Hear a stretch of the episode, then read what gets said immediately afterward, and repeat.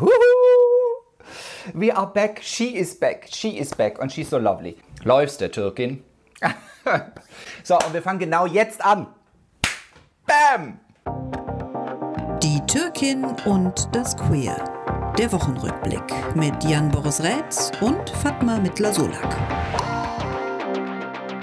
Okay, jetzt fangen wir an. Mein Gott, es ist furchtbar. Ich bin müde. Ich sag dir was. Ich bin gestern hier fast schon nachts angekommen und habe das ganze Internet rauf und runter gelesen, damit ich hier nicht so dumm dastehe in diesem Podcast, weil ich habe in diesem Podcast eigentlich so wenig zu sagen, fast gar nichts zu sagen, weil ich bin son sonnendoof. Ich bin sonnendoof. Ich lag die ganze Zeit in der Sonne. Ich habe nur gelesen und ab und dann habe ich in meiner Newszentrale was gesehen. Das erscheint ja immer so auf dem Handy. Du kannst dich ja gar nicht dagegen wehren.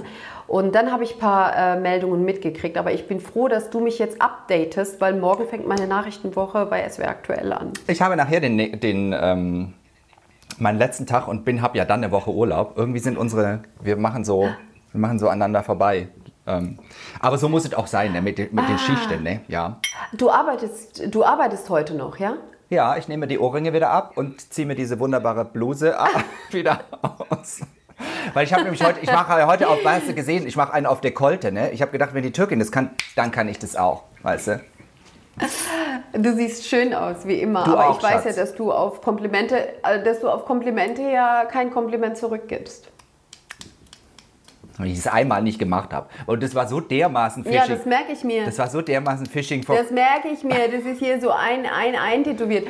Komm, schieß los. Also, die Themen für Rheinland-Pfalz. Was hat dich in dieser Woche so bewegt und interessiert? Erzähl. Die Themen für Rheinland-Pfalz.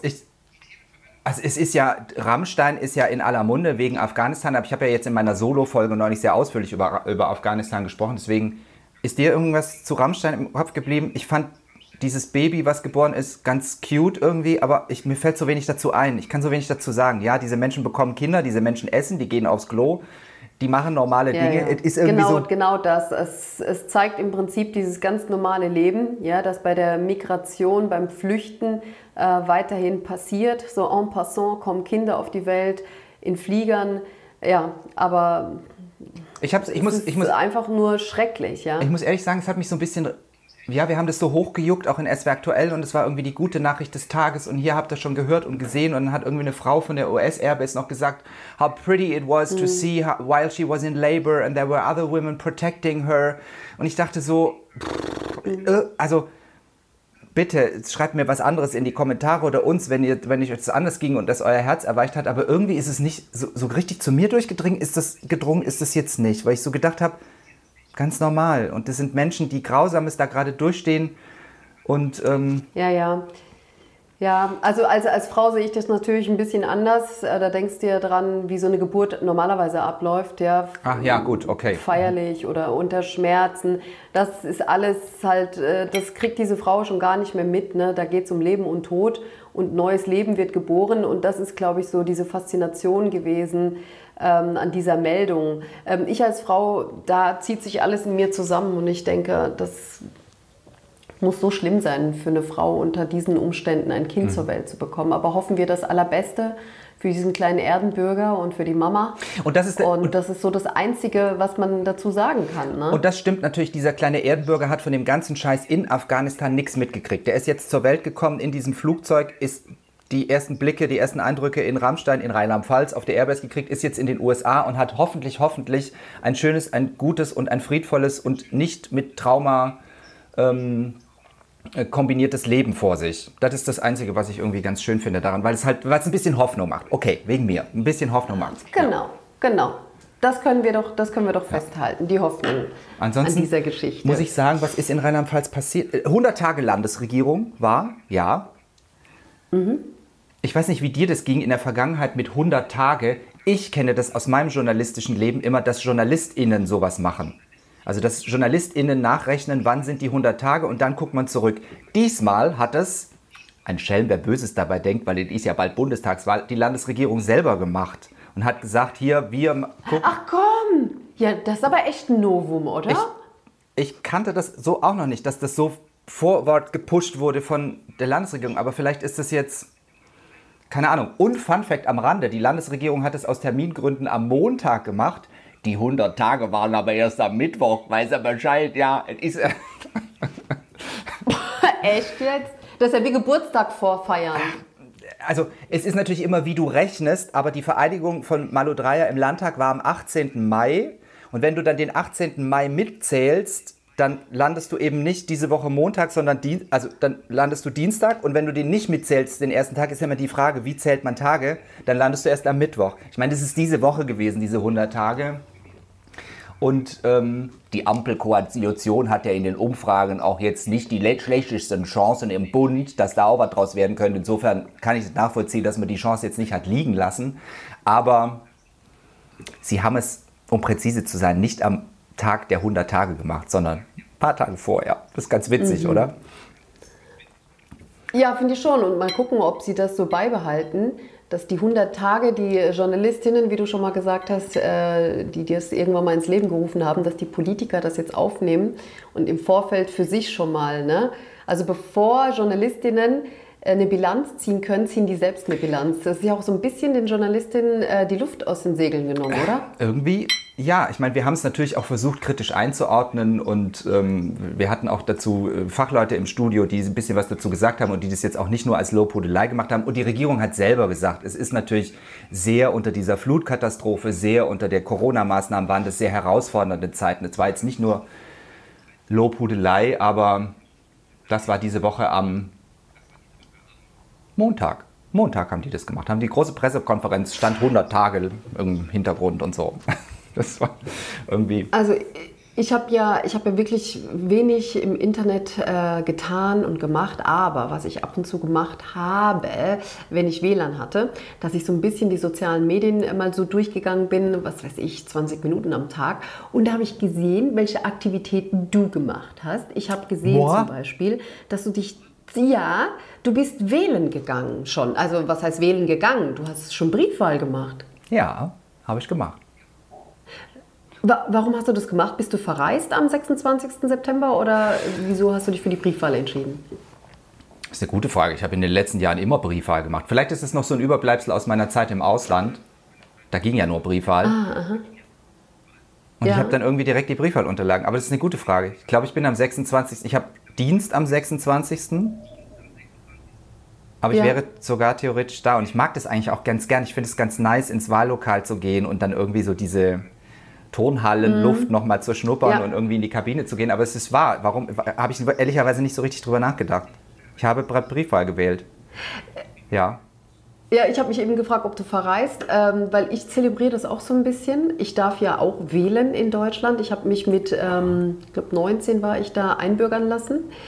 Und deswegen ist es für mich was immer noch sehr Besonderes, dass ich, gebürtige Türkin, deutsche Staatsangehörige, wählen gehen darf. Mhm.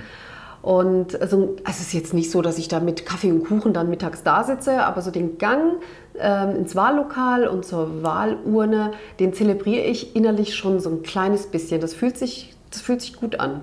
Ich habe das dass total, ich partizipiert bin, dass ich mich partizipieren darf. Ich habe das sogar vor ein paar Jahren, das ist drei oder vier Jahre her, mit einer Freundin mal zelebriert, so dass wir wir haben uns richtig schick gemacht. Ich habe mir Anzug und Krawatte angezogen. und, dann, oh, und, dann, sind wir so, so wie früher, so wie früher, so wie früher, so wie früher ja. und dann sind wir ins Wahllokal gegangen und haben gestimmt. Es war bei der letzten Bundestagswahl wahrscheinlich. 2017, mhm. ja. Da war ich mal im Wahllokal. Ja. Ich habe ja, hab ja festgestellt, gibt es Themen, die dir wichtig sind? Weil wir haben ja gesagt, dass wir uns äh, ein paar Wochen vor der Bundestagswahl nicht politisch äußern können als Nachrichtenleute. Ja. Aber äh, wenn ich dich jetzt als Privatperson anspreche, äh, welche Themen sind dir denn wichtig jetzt bei der Wahl? Also ich, ich finde natürlich, man kommt um das Thema Klimaschutz nicht drum rum. Das ist irgendwie das entscheidende Thema. Ja. Ich finde, wenn man sich das auch anguckt im Ahrtal, ähm, ich, und ich war, da können wir gleich drüber sprechen, ich war diese Woche ja auch da selbst und ähm, bin hingefahren und habe ähm, Spenden abge, ähm, abgegeben. Ähm, das ist schon krass und ich finde, das ist unser beherrschendes Thema. Wie gehen wir künftig mit unserem Planeten und mit unserem Klima und mit unserer Umwelt um? Das es geht, glaube ich, glaub ich, gar nicht um die Frage, dass sowas nicht mehr passiert, sondern wie wir damit umgehen, dass es weiter passiert. Und das wird mhm. wahnsinnig viel Geld kosten und das wird ja, und das, ich glaube, da mache ich jetzt auch nicht Werbung für eine Partei, weil sich das einfach alle Parteien auf die Fahne schreiben müssen ja, ja, werden. Das, ist, das kann man wirklich so festhalten. Ähm, ein Thema, was mich ja immer, immer, immer wieder beschäftigt und was dieses Jahr überhaupt nicht äh, so zu den Menschen durchdringt und wo die Parteien auch sich so gut wie gar nicht äußern, ist ja das Thema Migration. Jetzt, wo Oh ja. das mit Afghanistan passiert ist, äh, spricht man mal wieder über Migration, aber ich habe so das Gefühl, dass Migration absolut unsexy ist für Parteien und PolitikerInnen. Ähm, dass man damit irgendwie sich keine Freunde macht, äh, vielleicht sogar das Gegenteil, äh, wenn man sich pro Migration äußert, dass man Wählerstimmen verliert. Also da merke ich, dass äh, die PolitikerInnen total zögerlich sind. Dabei ist das meines Erachtens so ein wichtiges Thema und es beschäftigt, beschäftigt ja auch so viele Menschen. Ähm, allein schon durch, äh, durch die Klimakrise, die du ja gerade erwähnt hast, Ja. müssen wir uns ja damit beschäftigen, ob wir nicht irgendwann mal selbst alle äh, migrieren werden, ja, ob es uns zu heiß wird oder ob wir äh, Klimaflüchtlinge hier aufnehmen Ja, eben genau. werden müssen. Und das ist, das ist so ein Thema, ne, das wird ungern angepackt. das, was du sagst mit den Klimaflüchtlingen, na- natürlich kann es auch uns hier zu heiß werden und wir müssen vielleicht irgendwann in x 90 Generationen mal selber irgendwo anders hin, aber bis jetzt war ja immer die Aufgabe der Politik oder auch wenn die G20 oder so sich getroffen haben, dass man Gelder auch in die dritte Weltländer oder in die ärmeren Länder schickt, um die Fluchtursachen zu vermeiden und zu verhindern. Dass die eben einen gesellschaftlichen Wohlstand in Anführungszeichen einigermaßen haben, damit sie nicht in die reicheren Länder kommen, um hier äh, nach ihrem Glück und Land of Milk and Honey zu suchen. Aber mit diesem Klimawandel werden diese Gesetze außer Kraft gesetzt. Weil diese Leute werden wahrscheinlich aufgrund der Hitze, die da ist und aufgrund des Wassermangels und allem, da wird es keine, äh, die werden per se Fluchtursache haben, da weg zu müssen. Und das sind natürlich alles Menschen, die, wo sollen die denn hin? Genau.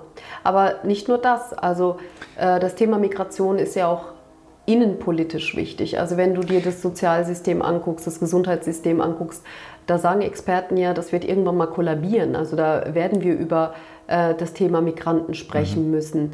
Oder äh, wenn du dir das Thema Wirtschaft anguckst, ne? also Fachkräftemangel. Wie oft berichten wir darüber, dass gerade der Mittelstand ja, Fachkräfte sucht? Das sind alles Themen, die, da habe ich das Gefühl, da sprechen die PolitikerInnen gerade darüber, ja, bewusst nicht, weil sie damit weil sie damit nicht anecken wollen. Aber ich finde es so schade deshalb, weil ich habe es ja immer so mit Kindern und mit den Jugendlichen, äh, mit denen ich ja auch viel zu tun habe als Mama von drei Kindern. Ähm, ich habe mir mal die Zahl aufgeschrieben. Bei Kindern und Jugendlichen ist es so, dass 40 Prozent von denen bereits schon eine Migrationsgeschichte haben. Und wenn man über 40? Migration nicht spricht und das Thema so ausklammert, dann klammert man ja auch diese Wählergruppe ins B aus. Und das ist etwas, was ich absolut nicht nachvollziehen kann. Also man hat das Gefühl, man traut sich nicht an das Thema dran. 40 Prozent. Ja, Wahnsinn. Ah ja, überleg doch mal, weißt du, wie viele Jeroms und ähm, was weiß ich, äh, Lailas ich kenne, wo beide Eltern Migrationsgeschichte haben. Du brauchst dich nur mal in Kindergärten und in Schulen umschauen. Äh, da ist es wirklich selten, dass du ein, ein, ein bio-deutsches Kind triffst, ja, wo Vater und Mutter äh, beide deutsch sind. Ich, ich bin ja auch deutsch, ich bin ja auch deutsche Staatsangehörige, und, aber ich bin ja auch türkisch, darüber haben wir ja auch schon mal geredet. Und genau diese, diese Kinder, weißt du, wenn du meine Kinder fragst, die haben, das sind halbe Türken, ja, die haben Migrationsgeschichte.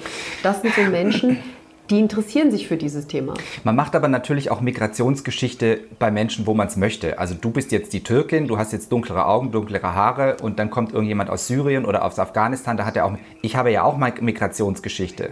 Mein Opa kommt ursprünglich aus Ungarn. Meine Oma, also der Vater meiner Mutter, der, die Mutter meines Vaters kommt aus Ostpreußen. Ich meine, das ist jetzt alles viele Generationen her, aber das ist ja wir sind jetzt auch nicht hier geboren und hier aufgewachsen, wo ich lebe, schon vor Generationen, sondern wir sind ja alle irgendwie zusammengekommen. Und ich glaube, das ist auch der Schlüssel der Vielfalt in unserer Menschheit, dass wir eben immer Migration hatten. Aber wir picken uns halt gerade das irgendwie raus, weil es ein anderer Kulturkreis ist. Natürlich, Ungarn und Polen ist jetzt nicht. Äh, war derselbe Kulturkreis bei meinen Großeltern und jetzt kommen halt Moslems oder ähm, hierher und da hat man, weiß ich auch nicht warum, immer so per se immer schon die Schranke im Kopf und sagt, ja, aber die sind anders, das geht nicht.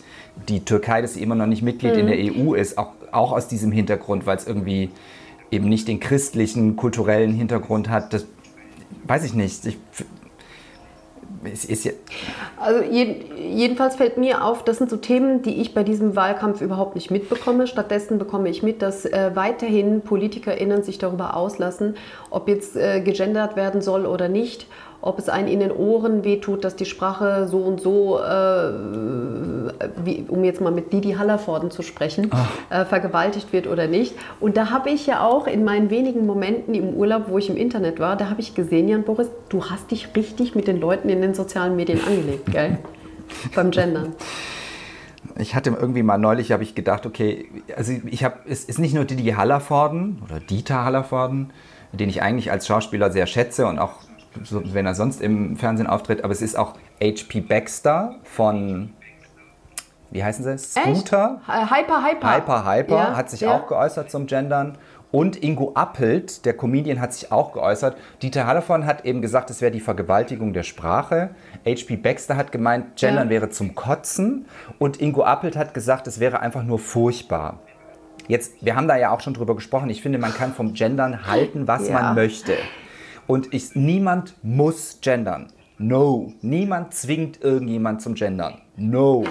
Aber wenn wir übers Gendern Ja. sprechen, dann doch bitte auf eine. Was soll das? Vergewaltigung. Hä? Bei einer Vergewaltigung wird jemand unter Zufügung von Schmerzen, unter Gewalt zu etwas gezwungen, was diese Person nicht möchte und die leidet da traumatisiert ein Leben lang drunter. Ich kann die Parallele zum Gendern nicht sehen in dem Zusammenhang. Ich finde, das ist einfach, das ist, und ausgedrückt von einem älteren, sorry, Herr Dieter Hallervorden, von einem älteren weißen Cis-Heteromann, der wahrscheinlich in seinem Leben noch nie vergewaltigt wurde. Ich finde, der Vergleich geht nicht von dieser Bevölkerungsgruppe. Er, kann, er muss das Gender nicht gut finden. Er kann es auch sagen, ich finde es nicht schön oder nicht. Nee, absolut nicht.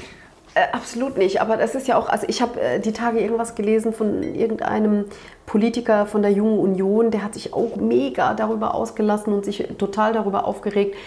Okay, weißt du, das ist ähm, geschenkt, dann soll er es mal machen, weil er damit Politik machen möchte. Aber bei den Kreativen, die du ja jetzt ja auch gerade aufzählst, verstehe ich es absolut nicht. Und niemand äh, erwartet doch von dir, dass du das Gender-Sternchen mitsprichst. Es reicht doch schon, wenn man die weibliche Form immer dazu nimmt, wenn man von Künstlern und Künstlerinnen, äh, Künstlerinnen spricht, ja. Und da fand ich das schon enttäuschend, weißt du, H.P. Baxter, wann hat der sich bitte irgendwie zu irgendwas geäußert? Und jetzt äußert er sich zum Gendern und sagt, dass es zum Kotzen ist. Da will man sagen, deine Musik ist zum Kotzen. Also das, Das ist kann man so jetzt auch meine ist jetzt Reaktion, auch die ich darauf habe. Streitfrage. Ich mochte, es gab auch eine Phase in meinem Leben, da fand ich, den, fand ich die Musik ganz cool. Ich, hat, ich bin heute nicht mehr ganz so Fan in, aber Naja, macht ja, macht ja nichts. Macht Ähm, ja, das ist ja auch nur eine. Ich habe dir doch schon mal gesagt, dass ich doch auch mal politisch unkorrekt sein möchte. Weißt du noch? Ich habe gesagt, ich möchte mal mit dir darüber Yes. reden, dass ich politisch unkorrekt bin. Und jetzt bin Nee, ich. warte mal, warte ich mal. finde die Musik Warte mal. Scooter nämlich Hast- zum Kotzen. So, ich finde sie zum Kotzen. ja. Ja, hat sie gesagt, ne? Die Türkin. Hast du denn Nee, eigentlich, hast du dich auf. eigentlich auch mal durch die Weißt- Kommentare gescrollt? Ich habe ja dann, ich habe ja verschiedene Ja, Plattformen. eben, darüber möchte ich doch mit dir sprechen. Darüber möchte ich mit dir sprechen. Du hast es dir voll gegeben. Du Ich hast sag- dich richtig ja. mit den Leuten angelegt. Warum hast du das gemacht? Weil man kann dich ja, Ja, eh pass nicht auf, bekehren. pass auf. Ich nicht. habe, die, ich habe mich nicht mit den Leuten angelegt. Ich, also ich, habe, ich saß hier und dachte, Facebook, weißt du, ich finde Facebook ist sowieso so ein Troll-Place. Da, ähm, ich mach's schon gar nicht mehr, weil ich finde irgendwie, das ist eigentlich nur ein in die Tastatur kotzen, was bei, bei Facebook stattfindet. Finde ich ganz häufig, egal zu welchem, zu welchem Thema. Und ich, saß hier und dachte, okay, heute habe ich die Energie, ich halte das jetzt aus. Und dann habe ich mir so, habe ich Didi Hallervorden gegu- gegoogelt oder da eingegeben beim Facebook und habe gedacht, so, welche Plattform nehme ich jetzt? Und dann habe ich fünf oder sechs verschiedene von Russia Today über Berliner Zeitung, über Welt, T-Online, also wirklich geguckt, wo wird über die Hallervorden gesprochen und ich habe immer denselben Kommentar unter dieses Ding geschrieben. Und es ist hochinteressant, was dann passiert ist. Berliner Zeitung und so waren viele Daumen hoch und auch wohlwollende Kommentare. Ich habe, rein, ich habe eben reingeschrieben, dass ich den Vergleich mit der Vergewaltigung nicht gut finde. Das finde ich ist, das geht für mich nicht.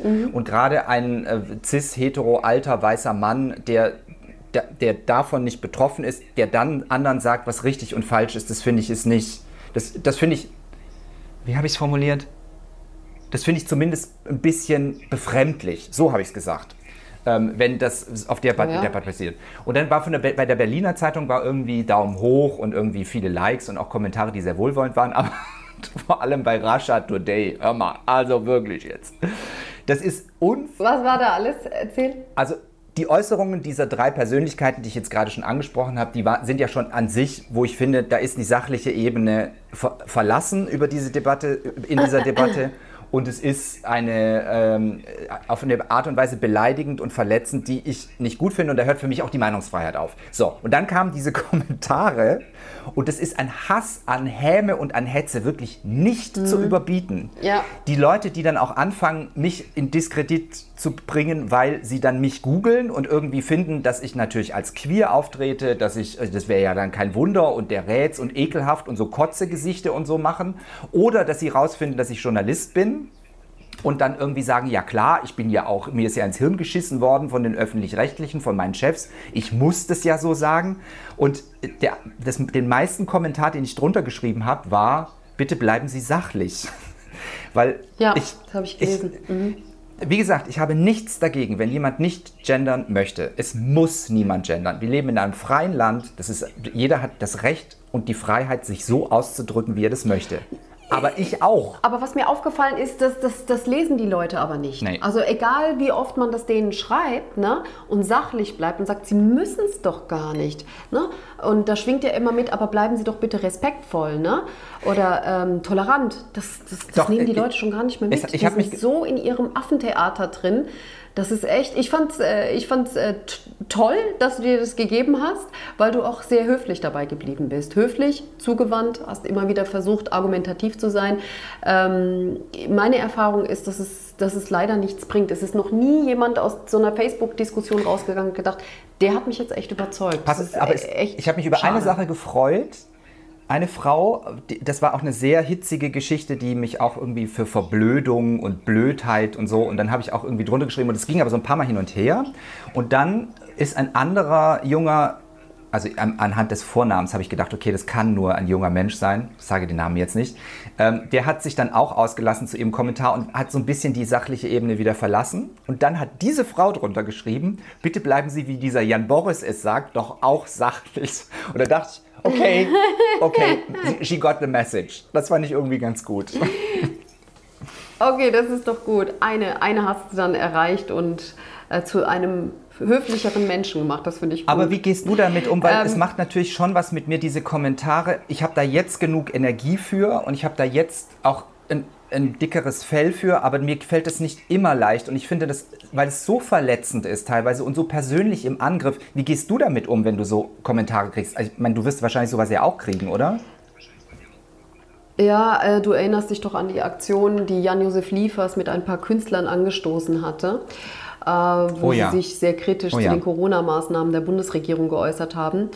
Und ähm, ich war da so empört, auch gerade über Jan äh, Josef Liefers, dass ich bei Instagram ihn auch äh, geaddet habe und ihm mal meine Meinung dazu gesagt habe, weil bei ihm schwang ja mit, dass wir die Medien alle gleichgeschaltet mhm. sind und Dinge sagen, die uns die Bundesregierung ähm, aufoktroyiert. Also es, er hat das nicht im Zitat gesagt, aber es schwang einfach so mit und ich war darüber so empört, weißt du, ich äh, arbeite seit zig Jahren für den öffentlich-rechtlichen Rundfunk. Ich liebe meine Arbeit, ich werde von niemandem manipuliert. Ich habe noch nie einen Anruf von Angela Merkel bekommen. Ich würde mich sehr darüber freuen. Ich würde mich gerne mal mit ihr über Kartoffelsuppenrezepte und so oh, weiter ja. austauschen wollen, weil ich mal in der bunten, weil ich mal in der bunten gelesen habe, dass sie sehr gerne äh, Kartoffelsuppe kocht. Ähm, du, das wollte ich einfach nicht so auf mir sitzen lassen. Ich, ich mhm. wollte es nicht. Das, da war so eine Bockigkeit in mir und ich habe schon nachts angefangen, ähm, sofort darauf zu reagieren. Also ich habe das nachts gesehen, dass das so viral geht, diese Aktion von denen. Und ähm, dann habe ich da schon äh, reagiert und Jan Boris, das war so krass, was über mich eingebrochen mhm. ist, wirklich. Also da haben mich Leute auf den Straßenstrich geschickt. Ne? Äh, weil ich ja sowieso dumm bin, äh, von der Regierung bezahlt. Also so nach dem Motto, du bist eine Medienschlampe, die von der Regierung bezahlt wird, geh doch besser auf den Straßenstrich, da gehörst du hin. Und das ist wirklich hart. Also, es, also auf so einen Kommentar reagiere ich natürlich nicht. Ja? Ähm, alle anderen, die mich angegriffen haben, da ging es immer um meine Intelligenz, also dass ich ja sowieso äh, gechippt bin, äh, wenn nicht von Bill Gates, dann von der Regierung. Aber es, es ist immer unhöflich, unfreundlich, beleidigend. Ähm, sogar aus dem privaten Umfeld hat eine äh, mich angegriffen, hat gesagt, es wäre ja wohl mein verdammter Job, die Meinung anderer zu akzeptieren. Und ich habe dann gesagt, äh, es ist aber auch äh, nicht meine Pflicht, Unwahrheiten anzunehmen. Ja. Also du, aber ich halte das da genauso wie du auch. Ich bin immer höflich und sachlich geblieben, habe immer wieder versucht darauf hinzuweisen, worum es mir geht und dass ich auch niemanden angreife, aber äh, so schnell mache ich das ehrlich gesagt nicht mehr, weil das kostet einen dann irgendwie drei Tage Kraft. Ja, das Weil stimmt. du drei Tage nur mit Ja. äh, äh, äh, Antworten beschäftigt bist. Ne? Ja, und ich habe da niemanden, also die, die mich dafür kritisiert haben, dass ich äh, Jan-Josef Liefers, ähm, äh, ich, ich habe halt gesagt, dann müsste er jetzt ja auch so konsequent sein, dass er dann halt auch äh, seine ganzen Aufträge, äh, die er seit Jahren hat, ne, von meinem Arbeitgeber, dass er die auch alle dann in Zukunft dann auch nicht mehr annimmt. Ja? Also wenn es so ein schlimmer Laden ist, in dem man seine Meinung da nicht irgendwie äußern darf und ähm, so weiter. Du weißt ja die ganze Diskussion, die will ich jetzt gar nicht aufrollen. Seine Position will ich ehrlich gesagt echt nicht aufrollen, aber ja, es kostet Kraft einfach. Ja, und ich habe jetzt irgendwie gedacht, komm, ich versuche jetzt nochmal und ich gehe jetzt nochmal rein und es ist, du weißt, das Thema Gendern ist Ja, ich fand's gut. Ich hab's, äh, ich, ich hab's gelesen, aber es, äh, so zu viel Zeit damit äh, verschwenden bringt leider Gottes, leider, leider nicht. Nichts. Nichts. nichts. Und es geht mir ich jetzt- war in Frankreich. es geht mir ja jetzt Habe ich dir das schon Du erzählt? warst in Frankreich, ja. Äh, Das finde ich nämlich, ich finde spannend. Ist dir das, aber du sprichst nicht so gut Französisch, oder sprichst du Französisch?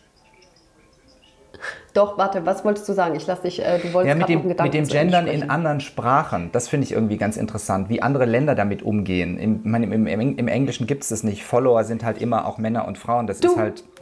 Und, und im Französischen ist aber. Aber die Franzosen, die haben sich ja auch dagegen ge- äh, äh, ausgesprochen. Die französischen Politiker sagen ja, Gendern hat in den Büchern überhaupt nichts verloren, weil es die Sprache so viel komplizierter macht. Ja, das ist ne? natürlich in Frankreich Bei uns wird so. nicht gegendert. Das, genau, also das, äh, das weiß ich jetzt auf dieser politischen Ebene. Ansonsten, du ganz ehrlich, ich spreche ja so, wirklich so...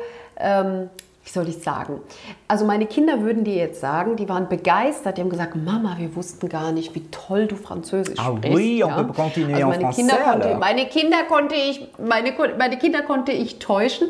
Ich habe so einen Wortschatz, sage ich jetzt mal, von 120 Wörtern. Ah, même. Und damit komme ich, ich, ja, ich komme damit wirklich gut äh, zurecht. Ich komme damit sogar so gut zurecht, dass die Frau, dass die Bäckerin, die mich austricksen wollte, ja, und übers Ohr hauen wollte, über den Tisch ziehen wollte, dass ich die auf Französisch fertig gemacht habe. What? So gut Französisch kann ich nämlich, nämlich doch. Was hat die gemacht? Ja. Was hat, wie hat sie dich übernommen? Du, das ist wirklich, also das ist wirklich Nepper, Schlepper, Bauernfänger.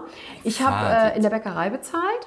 Das muss ich jetzt mal erzählen. Das war mein, mein schlimmstes Erlebnis jetzt in diesem Urlaub. Ich habe in der Bäckerei bezahlt. Ich war mit meiner Tochter in der Bäckerei. Und äh, du weißt, Touristen haben ja dummerweise ein bisschen mehr Geld in der Geldbörse dabei, ja, weil ich zum Beispiel im Ausland auch ungern Geld abhebe und du kannst nicht überall mit der Karte zahlen. So, das mal vorneweg. Aber ich hatte zwei 50-Euro-Scheine und einen 5-Euro-Schein in meinem Portemonnaie und ich sollte bezahlen irgendwie 8 Euro und dann gebe ich ihr den 50-Euro-Schein und sie gibt mir 2 Euro zurück und Cessa.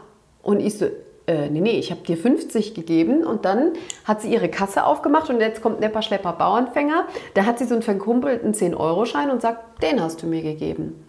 Und ähm, da war ich erstmal verwirrt und ich habe ja so eine asiatische Höflichkeit, Jan Boris. Ne? Ich, äh, ich, ich, ich reagiere auch immer so mit der Annahme und was, wenn man gegenüber Recht hat. Und dann habe ich gesagt, nee, nee, aber es stimmt nicht. Doch, stimmt. Kasse zugemacht, wir raus. Und ich bin 10 Meter aus der Bäckerei raus und dann bin ich umgekehrt, weil ich gesagt habe, nein, es waren 50 Euro. Ich bin umgekehrt, bin an dieser ganzen langen Schlange vorbei, bin rein und habe gesagt, Madame, ce n'est pas vrai. Und, und das hat Äh. funktioniert? C'était 15 Euro, no 10 Euro. So rede ich Französisch. Und ich bin ausgeflippt. Nö, es hat nicht funktioniert. Die hat mir mein Geld natürlich nicht zurückgegeben. Aber ich habe dann, ich habe einen Aufstand gemacht ohne Ende, nämlich wie eine Türkin auch. Ja, ich bin ausgerastet. Ich habe mein südländisches Temperament rausgepackt. Wir waren ja auch in Südfrankreich, die sind das vielleicht gewöhnt. Dann habe ich jedem, der in dieser Schlange stand, habe ich gesagt, passt auf euer Geld auf und die Frau zockt dich ab. Das habe ich gesagt. Und dann bin ich da so, mit wehenden Haaren bin ich dann so Oh, da wäre ich gerne dabei gewesen. Hör mal, das ist ja herrlich, die Geschichte. La Turque Ja, à la Boulangerie en France, weißt du? Man hat es nicht leicht. da bin ich total durchgedreht, ja. So, aber ansonsten Südfrankreich. Hast du dich denn erholt? toll, ich meine, das klingt nach. Ja, du, äh, Urlaub mit Kindern ist wie kein Urlaub. Was habe ich mich erholt? Ich bin sonnendoof, weil ich die ganze Zeit mit den Kindern äh, am Strand war, am Pool war. Ähm, ich habe sehr viel gelesen. Äh, Ja, das habe ich gesehen. zu meiner Ich habe- Erholung bei. Ich habe, das Ja. habe ich habe dich ja auch auf Ich, Instagram ich lese immer sehr viel. Und es war jeden Tag gefühlt ein anderes Buch, das du irgendwie im Sand äh, nach oben gehalten hast. Jeden zweiten Tag. Also ich habe äh, zehn Tage, das sind fünf Bücher für mich. Wahnsinn, hör mal. Und das ist für mich auch, äh, es ist auch für mich überhaupt kein Problem, weil guck mal, meine Kinder sind vier Stunden am Wasser und ich mache das total ungern, dass ich, ich bin so eine Mutter, das habe ich übrigens auch beobachtet, äh, ich bin keine Mutter, die dann im Sand mit ihren Kindern tollt und denen ständig Bälle zuwirft ins Wasser. Das habe ich noch nie gemacht, das soll mein Mann machen, das macht er auch total gerne. Ich lese da, das ist für mich Entspannung und ähm, ansonsten schreie ich meine Kinder an, dass sie bitte äh, ihre Sachen in Ordnung bringen sollen, nicht so laut sein sollen, nicht trampeln sollen, höflich sein sollen und das war's. Ich habe so ein Bild vor den Augen, du liegst auf so einem, hast ein Bikini an, du liegst so im Schatten, du hast so Sonnenschirme, du liegst im Schatten, wirfst dein Haupthaar und blätterst die nächste Seite um. Welches Buch kannst du denn? Ja, das sehe ich vor ich mir. liege wirklich, Ich ich liege wirklich im Schatten. Aber weißt Welches du, ich Buch kannst du empfehlen? festgestellt, ich bin, ich bin hochkonzentriert, ja klar, ich schalte das alles aus und wenn dann, wenn eins meiner 100 Kinder kommt und sagt, Anne, meine Kinder nennen mich ja nicht Mama, die sagen ja Anne zu mir. Anne ist äh, türkisch und heißt Mutter und meine Kinder nennen mich Anne.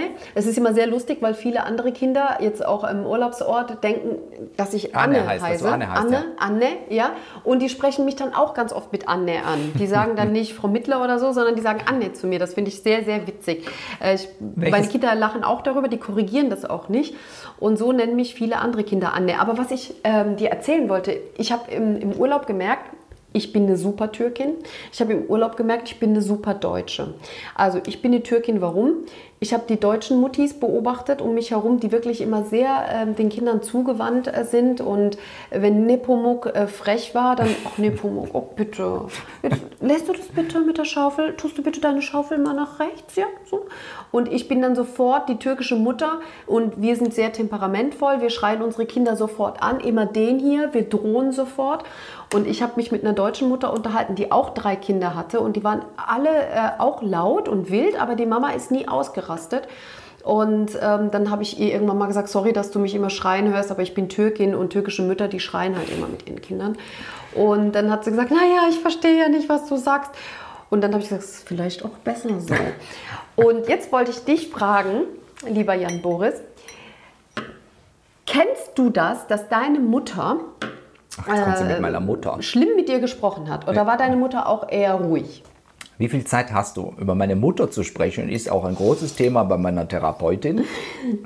Ich kann, äh, Ja, aber ähm, pass auf. Nein, nein, gehen wir gar nicht mal so in die Details. Aber war deine Mutter eher so auch eine, ruhige Mutter, die man so auf den deutschen Spielplätzen sieht, die auch immer sehr höflich mit ihren Kindern umgehen? Oder hat sie gesagt, wenn du das nicht lässt, dann, dann lange ich dir eine? Was bei türkischen Müttern total normal ist, die Androhung von Gewalt, wie zum Beispiel, ich reiß dir die Zunge raus. also Das das, ist ganz schlimm. Das, Oder ich brech dir die Beine. Sowas das ist sagst ganz du? normal. Ei, ei, ei, ei, ei. Ich sage nicht, dass ich das sage. Ich sage Ja, ja. nur, dass Ja. es völlig normal ist, dass türkische Mütter so reden. Und übrigens, ich habe jetzt zwei bulgarische Freundinnen und wir lachen uns darüber kaputt, weil in deren Kulturkreis ist es genauso. Es ist genauso. Ich brech dir den Kopf, ich reiß dir die Zunge raus. Ähm, alles, alles, was du dir vorstellen kannst. Also Macht ja niemand. Ja, wir sind geschlagen worden als Kinder, ohne das jetzt weiter ausführen zu wollen. Meine drei Geschwister und ich, wir sind geschlagen worden als Kinder und zwar von beiden, von Mama und Papa. Es war nicht nur die Androhung von Gewalt, sondern es war auch physische Gewalt. Ähm, das ist, und ich finde aber auch verbale Gewalt fängt da, eigentlich ist das auch schon nicht okay, finde ich. Aber ich will dir jetzt auch nicht zu nahe treten. Ja. Ich, ich kann es nachvollziehen, weil es Nein, tust du nicht. Weißt du warum? Weil äh, wenn wir so miteinander reden, also meine Mutter zum Beispiel, wenn meine Mutter gesagt hat, ähm, was weiß ich, halt die Gosch oder ich reiß dir die Zunge raus, ja. Da mussten wir lachen darüber. Ja. Das ist ja nichts, weißt du, was sie jemals gemacht hat. Das, das darfst du auf gar keinen Fall so verstehen, dass wenn jemand gesagt hat, ich spreche dir die Beine. Also, äh, ähm, wenn du nicht sofort zurückkommst, dann breche ich dir die Beine. Nie, nie würde jemand auf die Idee kommen, außer jetzt du mit deinem ähm, kulturellen Background, dass das sich bewahrheiten würde. Niemand, das ist so, das sind so geflügelte Worte, die man benutzt und dann, ähm, die kann ich auch gar nicht ins Deutsche jetzt übersetzen. Ja, das könnte ich gar nicht machen mit meinen Kindern. Also wenn ich jetzt mit meinen Kindern äh, rede und sage, schreist dir die Zunge raus auf Deutsch, die würden sich zu Tode erschrecken. Ne? Und die Türken sagen aber, "İ- die Lini keserim, ich schneide dir die Zunge ab. So. Ähm, da kann ich als Türkin mit meinem türkischen Background, kann ich wirklich nur Achselzucken und lachen und sagen, du, da, da, dreht gerade eine Mutter durch. So. Ja, das hatte ich mit und das meiner ist Mutter so die Türkin auch. in mir, verstehst du? das hatte ich bei meiner Mutter auch und es war, also ich kann mich an eine Situation erinnern oder an verschiedene Situationen erinnern, dass wir im Supermarkt waren und halt meine Mutter alleine mit vier Kindern, die, nun wir sind in fünf Jahren vier Kinder, also wir, also ich kann auch verstehen, dass man da nicht, Mhm, ja, ja. da drehst du ja irgendwie komplett durch. Ähm, und dass wir im Supermarkt halt nicht gespurt haben und sie da ausgerastet ist. Und dann kam eine andere Frau und hat ihr, hat ihr versucht zu erzählen, wie sie es jetzt zu tun und zu lassen hat. Und dann ist meine Mutter gegenüber dieser Frau komplett ausgerastet. Wir standen da nur so, oh mein Gott. Und die hat halt, die, die, das war halt das gefundene Opfer, um irgendwie Dampf abzulassen. Und ich glaube, darum geht es dann ja auch, dass du irgendwie Dampf ablässt. Aber ich, aber ich kann mich auch daran erinnern, dass wir im Auto saßen und meine Mutter uns angedroht hat, sie fährt jetzt an der Brücke gleich gegen den nächsten Baum, gegen den Pfeiler oder gegen den nächsten Baum. Und ich, und ich, auch ich ahnte damals, dass sie das nicht ernst meint, aber so eine gewisse Angst schwang da immer mit. Weißt du, wie ich meine? Ja, äh, das ist, also äh, die Beispiele, die ich dir gerade aufgeführt habe, das sind so Beispiele, ähm, das sind so Floskeln, da würde ich echt sagen, das benutzt wirklich jede zweite Mutter in der Türkei, ohne dass sie es so meint. Ne? Und ohne dass das jemals passiert. Das ist, äh, also dieses, ich spreche dir die Beine vor allen Dingen, ja, oder ich schneide dir die Zunge ab. Ähm, das macht kein Mensch natürlich. Und ähm, es ist jetzt auch nicht so, dass es so inflationär ist, sondern so Dampf ablassen, wie du gesagt hast, ne? Dampf ablassen. Du, jetzt ist Aber dieses das Bild- Witzige ist, äh, ich habe mit einem, entschuldige? Es ist das Bild von mir komplett zerstört. Ich habe gesagt, du liegst da in Frieden auf deinem, in deinem Bikini, auf deinem roten Handtuch. Es ist ein rotes Handtuch. Nein, nein, nein. Und jetzt schrei, so, rennt nein, sie schreiend. Absolut nicht. Schreiend ich bin, rennt sie nee, jetzt. Ich bin, ich bin super authentisch. Ich habe mit einem Papa ähm, gesprochen, einem Pfälzer, den ich da kennengelernt habe in Frankreich. Äh, und ähm, habe hab das dem so gesagt, weil wir mit dieser Mama da gesprochen hatten und der kam dazu. Und der hatte auch sehr wilde Kinder. Und ähm, dann war der erstmal so, "Ah, ich reiß dir die Zunge raus, ich schneide dir die Zunge ab, ist aber schon sehr barbarisch. Und äh, später hat sein Sohn total genervt und dann ist sein Sohn weg und hat gemeint, dann denke ich so, jetzt reiß ich dir gleich die Zunge raus. Und ich habe so gelacht, habe ich gesagt, genau so ist es nämlich. Genau so muss man es anwenden. Aber wie gesagt, das sind so Punkte, ich, ich merke das ja, ne? also wie die Deutschen äh, darauf reagieren und wo du eben gesagt hast, ich will dir nicht zu nahe treten, redest du so mit deinen Kindern. Ähm, wenn ich das jetzt zum Beispiel in meinem Kulturkreis oder mit meinen bulgarischen Freundinnen bespreche, wirklich, wir lachen Tränen dabei. Ne? Also weil ähm, es ist gar nicht so ernst gemeint, es ist ein Stressabbau und ich glaube, wenn mich jemand da nicht ernst nimmt, dann meine Kinder. Na Gott sei Dank. Ansonsten hast du dich erholt im Urlaub, das freut mich sehr. Und sag nochmal von den fünf Büchern, was ist dein Tipp? Welch, welches muss man auch gelesen haben, wenn man hier äh, Ja, die zugewandte Zuschauerin ist in diesem Podcast? Die Türkin und das Queer. Ne? Kennt, also ich habe äh, fünf gelesen, aber eins kann ich wirklich hervorheben. Kent Haruf, Kent ist der Vorname, Haruf äh, der Nachname äh, Kostbare Tage. Da geht es um einen Mann, der im Sterben liegt. Und nochmal der Blick zurück. Ähm, was waren die guten Dinge, die er erlebt hat, aber auch schreckliche Dinge. Und da geht es um Aussprache. Also Aussprache, die er bekommt mit Menschen, aber auch Aussprache, die ihm verwehrt bleibt. Und ähm, der Schriftsteller greift zu einem Trick, wie diese Aussprache dann trotzdem irgendwie stattfindet bei dem Sterbenden und das war sehr, sehr, sehr berührend. Also das war ein Buch, äh, das habe ich weggelegt und denke heute noch drüber nach. Kostbare und deswegen Tage. ist das auch meine Buchempfehlung. Sehr ja, gut. das ist, äh, das ist echt schön. Ansonsten habe ich äh, ganz viele Page-Turner, äh, so sogenannte Page-Turner gelesen, also die du wirklich auch schnell, schnell lesen kannst. Und ähm, ja, es ist immer gut, um abzuschalten. Äh, tut mir gut. Ich wollte noch ganz kurz was sagen, äh, warum ich auch die Deutsche in mir entdeckt habe im Südfrankreich-Urlaub. Ich bin ja so ein ähm, ordentlicher Mensch, das ist meine sehr deutsche Seite. Und in Südfrankreich ist es so wie in der Türkei. Äh, Das heißt, es ist ziemlich viel ähm, durcheinander, unordentlich. Äh, Die Bürgersteige sind nicht normschön wie in Deutschland. Ja? Ziemlich viel äh, abgeblätterte Wandfarben, einfach, was weiß ich, kaputte Straßenlaternen. Und mir fällt das jedes Mal auf. Mir fällt das auf und ich denke nicht, ach, das ist ja schön mediterran, sondern ähm, es ist so, so ein bisschen äh, kratzt das an meinem Ordnungssinn. Geht dir das auch so? Oder findest du find's- das eher schön und ansprechend? Ich finde das in Südfrankreich oder auch in Nordspanien finde ich das eigentlich ganz schön, dass es immer so ein bisschen nach Abfall riecht überall. So diese Meeresluft die in Ja. der, in der, und, und die Ratten, die da rumrennen. Und äh, es er hat natürlich was Ekliges, aber gleichzeitig, vielleicht romantisiert man es aber auch, wenn man im Urlaub ist. Ich weiß es nicht. Aber ich finde das auch im, auch im wo warst du jetzt in Montpellier? Ja, ja, In ich war auch, in, äh, auch dort, auch dort in Montpellier. Ähm, Weil ich das kenne ist das ja eine aus wunderschöne, Marseille. auch sehr stu studentisch geprägte Stadt. Ich kenne Montpellier nicht, aber ich kenne das aus Marseille. Ähm, und das ist ja auch so ganz schick mit den, mit, den, mit den Yachten, die da im Hafen liegen. Überhaupt in Südfrankreich ist ja viel Geld. Auf der anderen Seite ist es auch sehr viel, sehr viel Armut. Also, ich weiß jetzt nicht, wie es in Montpellier ist. Da sind wahrscheinlich auch viele MigrantInnen, die da, äh, die da leben. Zumindest ist es in Marseille so. Du hast so, diese, du hast so diesen, Ja, diesen auch. diese Mischung aus sehr arm und sehr reich und so dieses Jet-Set, französische Côte d'Azur und so, alles toll. Aber es ist halt nicht nur so. Wie ist es in Montpellier? Also es ist auch eine, eine Mischung, die du auch gerade angesprochen hast. Also Yachten und so weiter habe ich nicht gesehen. Das ist eine sehr studentisch geprägte große Stadt. Ähm, aber wie gesagt, ähm, sehr, sehr schön, aber mir fällt es auf und das ist, ich romantisiere das auch nicht, sondern es, es stört meinen Ordnungssinn. Und da, da habe ich die Deutsche in mir erkannt. ja?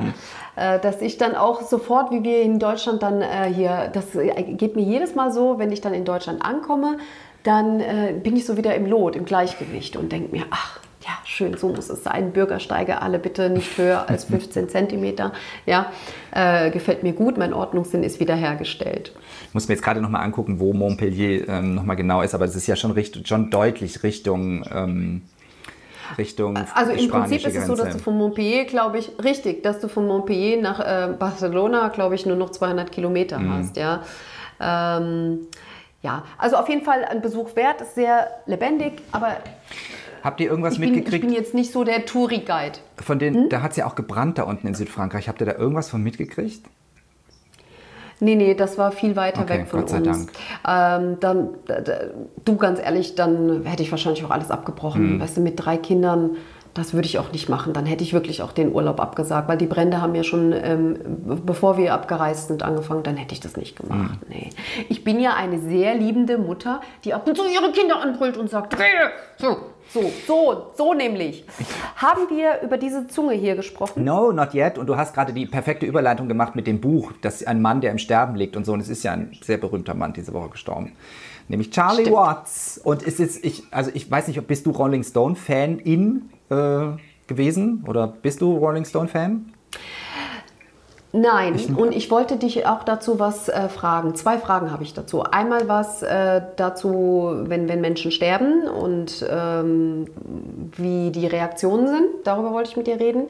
Und die Frage, bist du Rolling Stones Fan oder bist du Beatles Fan? Das ist ja eine Frage, die betrifft ja unsere Elterngeneration. Eigentlich haben wir mit denen Ja, überhaupt nichts zu tun, oder? Mein Vater war immer Rolling Stone Fan eher. Das, man musste sich so entscheiden damals. Man war entweder Beatles Fan oder man war Rolling Stones Fan. Und mein Vater war Rolling Stones Fan. Insofern war. Aber meine Musik war das. Also ich mag die Rolling Stones schon. As Tears Goes By äh, ähm, ist so. Ich finde das Lied einfach wunderbar. I sit and watch the children play. I Kennt, ich kann es nicht singen. Ich meine, er kennt es überhaupt nicht, was ich jetzt meine. Aber es gibt schon ein Nee, paar. ich erkenne es gerade auch nicht. Aber ich, ich I bin auch nicht so ein großer äh, Fan der Musik. Go by, aye, aye. The evening of the day. Kennst du das? Nein. I sit Gerade nicht. Also ich müsste jetzt einmal wirklich äh, in voller Pracht hören von Mick Jagger. Me- Dann würde ich es vielleicht erkennen. Aber es hat auch wirklich viel damit zu tun, dass ich die nicht so im Ohr habe. Ähm, ich fand nur interessant, der Mann ist ja 80, ne? Ist ja ein Ja. gesegnetes Alter gewesen, als er gestorben ist. Und ähm, ich habe jetzt nur so äh, schnell mal geguckt, wie da die Reaktionen waren. Und es fängt ja immer an mit eine traurige Nachricht.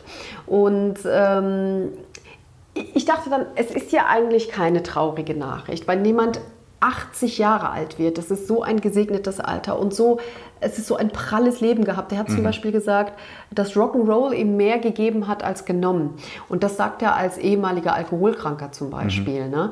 Und ich dachte, ich dachte, wenn ich das jetzt hätte verkünden müssen im Fernsehen, ne?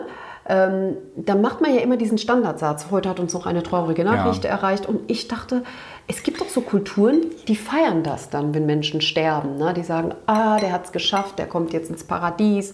Und wenn jemand im gesegneten Alter stirbt, dann habe ich mich echt gefragt, wie man das positiv ähm, beschreiben kann, dass jemand stimmt. jetzt gestorben ist. Es stimmt, das ist eine kulturelle Frage, aber wir trauern halt um Tote. Ne? Wir schreiben immer Trauer um und dann kommt, also wenn wir dahin so einen Ja. Hintersetzer irgendwie haben. Ich habe mich, also ich habe, äh, ich habe genau, wir trauern um, aber ich habe gedacht, ach, der hat doch bestimmt, der hat ja auch immer so eine ganz ähm, positive Ausstrahlung gehabt, ne? Äh, hieß ja auch immer, dass er der bestgekleidetste Rock'n'Roller ever ist. Und der hat irgendwie so ein, so ein Zurückhaltendes, der hat ja was Extrovertiertes, so als Drummer halt auch gehabt. Und hat was Zufriedenes gehabt. Und ich mochte diese Aussage, dass er mehr bekommen hat vom Rock'n'Roll, Ja. als äh, wegbekommen hat. Und ich dachte, ach, ich glaube, dem geht's richtig gut. Also der Der- wurde jetzt. Das, ich glaube, das ist jemand, also ich kann jetzt, Next ich level. kann jetzt nicht für ihn sprechen, weil ich ihn nicht kennengelernt habe, aber die, äh, wenn man von einem erfüllten Leben spricht, ist, glaube ich, das. Mich hat in dem Zusammenhang interessiert, äh, fand ich interessant, weil man hat Charlie Watch, du hast es gerade gesagt, er war der Best, er war so gut angezogen, er war so, er war so fein, er war so ein, ein mega Drama war der ja jetzt nicht, aber er hat halt diesen Stil der Rolling Stones mitgeprägt, aber er war halt von der Persönlichkeit ein sehr feiner Mensch, immer sehr gut angezogen.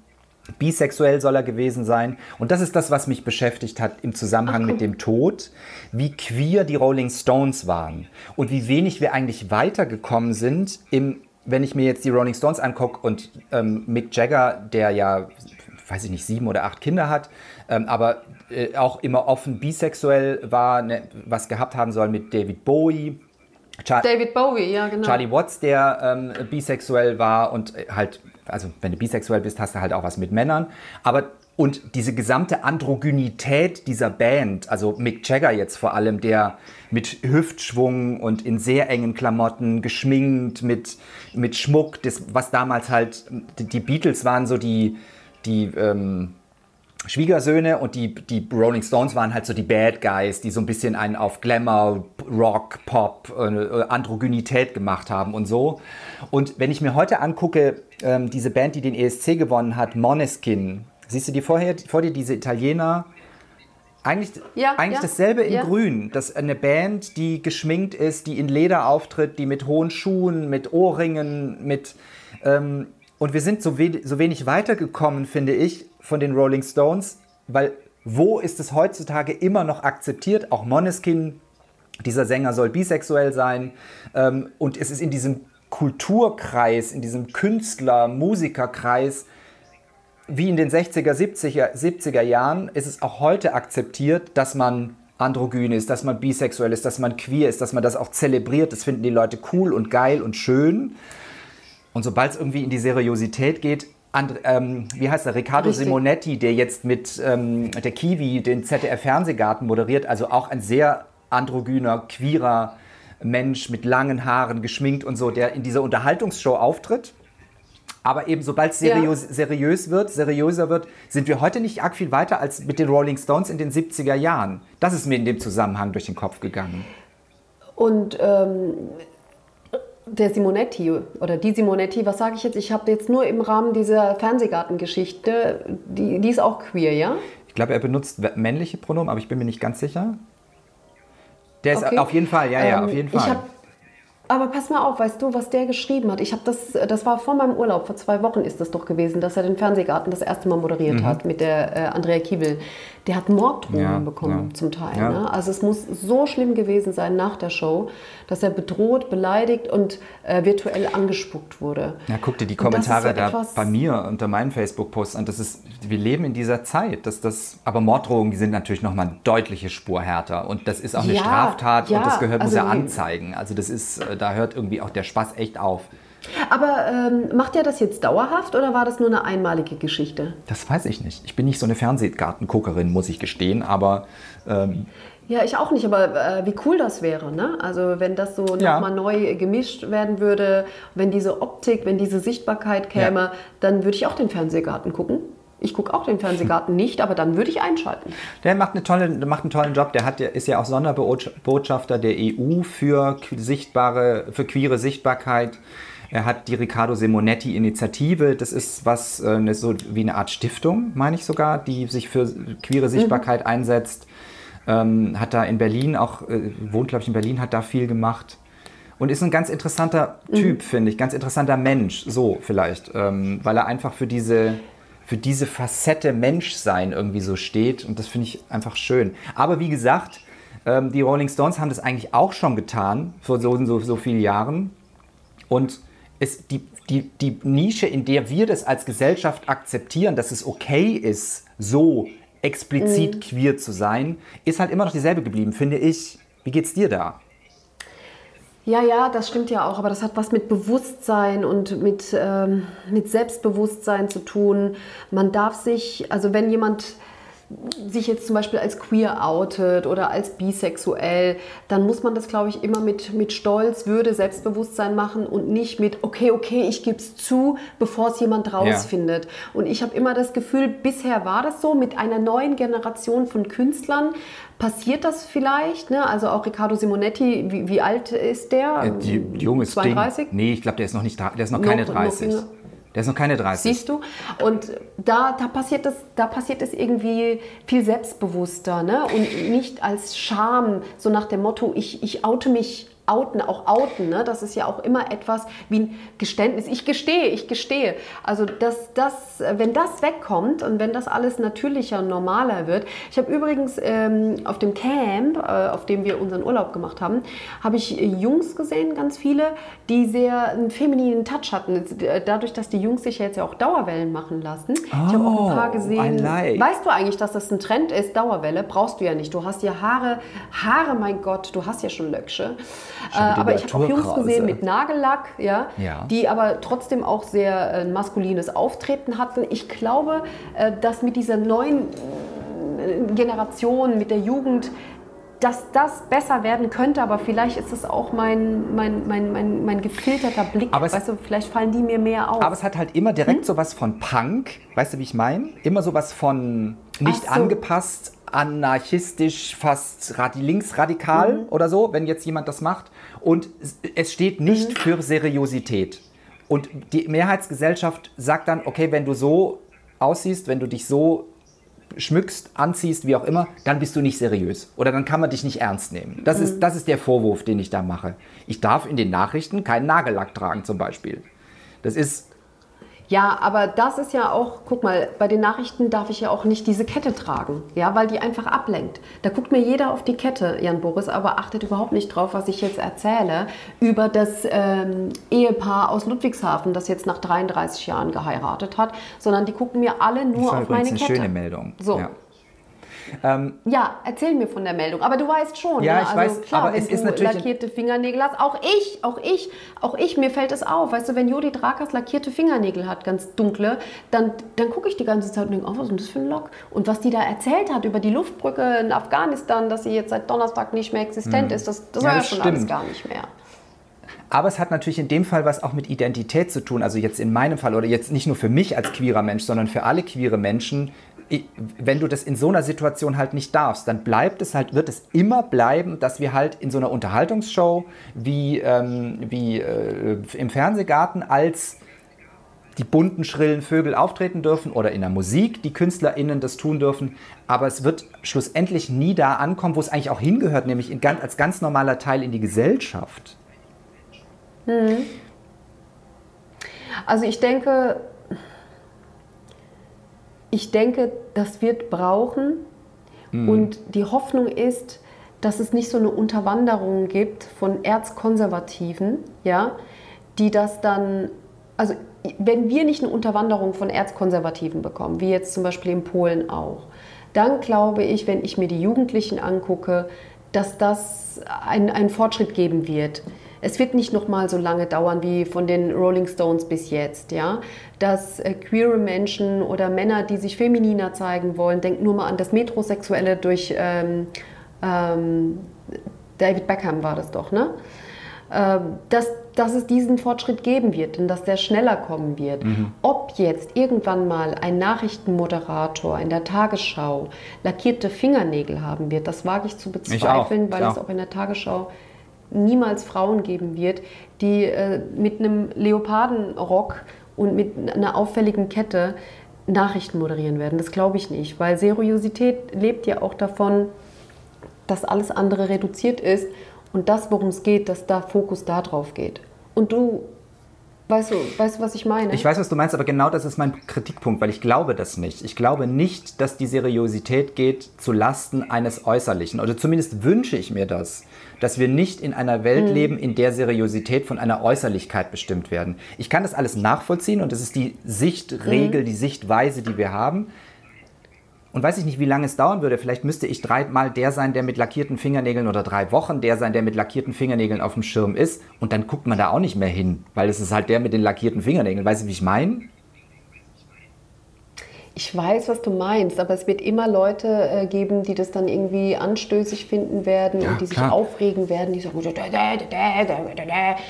ähm, also bei den Nachrichten gehe ich da ehrlich gesagt nicht mit. Ähm, würde das jetzt in einer Sendung sein wie das ARD-Buffet, was ich moderiere, dieses Service-Magazin, und wenn da jetzt einer unserer Moderatoren entscheiden würde, lackierte Fingernägel zu haben, ich glaube, dass das da ähm, irgendwann tatsächlich auch möglich wäre. Da, davon bin ich echt überzeugt. Weil es geht Aber aber. die Nachrichten, das ist so die heilige Kuh. Ja, ich verstehe das, aber es geht natürlich jetzt auch noch mal einen Schritt weiter. Was ist mit einem Menschen, der Tattoos hat? Also wenn ich jetzt hier Tattoos hätte auf dem, auf dem Hals oder über, auf dem Arm, dann komme ich dann auch nicht in Ja. Frage, Nachrichten zu moderieren. Oder was ist mit einer Frau mit Kopftuch? Ja, Baby, aber Baby, guck dir. was ist mit Stopp, einem Mensch, stopp, stopp, mit, mit einem. Mensch im Rollstuhl, wo man dann auch hingucken denkt, oh Gott, der sitzt im Rollstuhl und so. Das lenkt ja auch ab. Die Dunja, die Dunja Hayali ist tätowiert. Aber man sieht die Tattoos nicht. Man sieht die Tattoo nicht, äh, die Tattoos nicht, das stimmt. Aber man weiß, dass sie sie hat. Und es hat ja auch niemanden daran jetzt gehindert, diese Frau ernst zu nehmen und zu sagen, oh, die hat aber Tattoos. Aber ähm, ich glaube, die ist halt auch clever genug, das jetzt nicht immer so zur Schau zu stellen. Ne?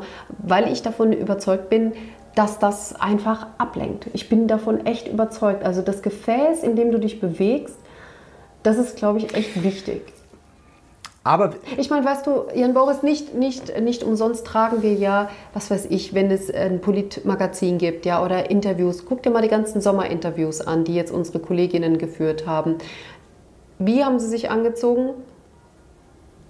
Meistens mit Blazer. Ja, ja, klar, natürlich. Ich sehe es auch an Das den Infoständen jetzt für die Wahlen, ähm, wie äh, die Genau, Leute umwelt. ja. Das sind auch alles. Es ist so ein, ein, reduziertes, Ja. ein reduziertes sich zurücknehmen und ja. Aber auch da sehe ich keine schwarzen Menschen, ich sehe keine Menschen im Rollstuhl, ich sehe keine tätowierten Menschen, ich sehe keine queeren Menschen. Die Vielfalt unserer Gesellschaft wird bei sowas, wenn es dann um das Verkaufen einer Seriosität geht, und das ist jetzt ja in der Politik oder in den Nachrichten äh, dasselbe, das findet dann irgendwie nicht statt, weil man es nicht, weil man das Grund, weil man das nicht für so, und das finde ich, das finde ich, wir werden jetzt hier, glaube ich, abschließend kein, äh, zu keiner Lösung kommen, aber ich, ich finde das grundsätzlich nicht richtig und ich sehe da einen,